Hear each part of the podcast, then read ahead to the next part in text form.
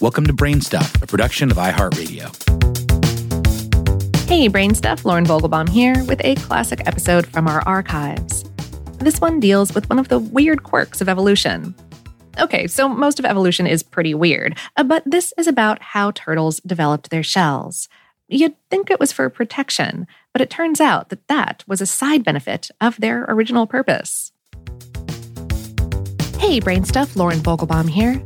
Many of us have seen a turtle tucking itself into its protective shell, pulling in not only its four legs, but its head and tail as well. But while its shell shields a turtle's tender innards, it wasn't originally designed for that purpose, as an international group of scientists has found. Instead, they say the turtle shell most likely began as a digging tool.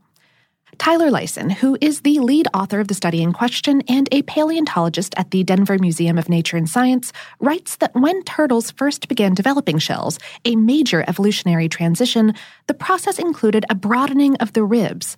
Broadened ribs made the turtle's thoracic region, or chest, more rigid. But the puzzling thing is that a rigid chest means it's harder for the animal to breathe easily or move swiftly, hardly changes that appear to enhance protective capabilities. But that's because initially, turtle shells, made of more than 50 fused bones, and their broad ribs were developed not for protection, but to lend stability to the turtle so it could forcefully dig with its forelimbs, the researchers found. Being able to dig into the ground for food and shelter, they theorize, allowed the turtles to move from the land into the water. This may have saved them in their early evolutionary history, specifically during the Permian Triassic extinction, the greatest mass extinction ever, and one which was spurred by hot, dry weather. These insights came after two of the study's co authors discovered several specimens of a 260 million year old turtle named Eunotosaurus africanus, the oldest known partially shelled proto-turtle. These specimens, along with another partially shelled turtle found by a young boy in South Africa, indicate turtles developed shells for use as digging aids. The scientists found similarities between these turtles and gopher tortoises, which use their heads and necks to brace themselves while they dig with their forelimbs. The authors believe that the turtle's shell as a protective enclosure is an exadaptation, meaning an evolutionary trait that originally served one function but winds up serving another.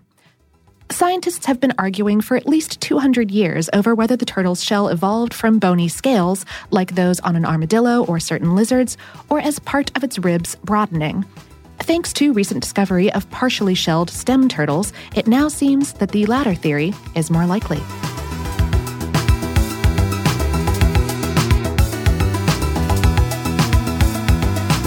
Today's episode is based on the article The Real Reason Turtles Have Shells. Hint, it's not for protection, on HowStuffWorks.com, written by Melanie Radzicki McManus.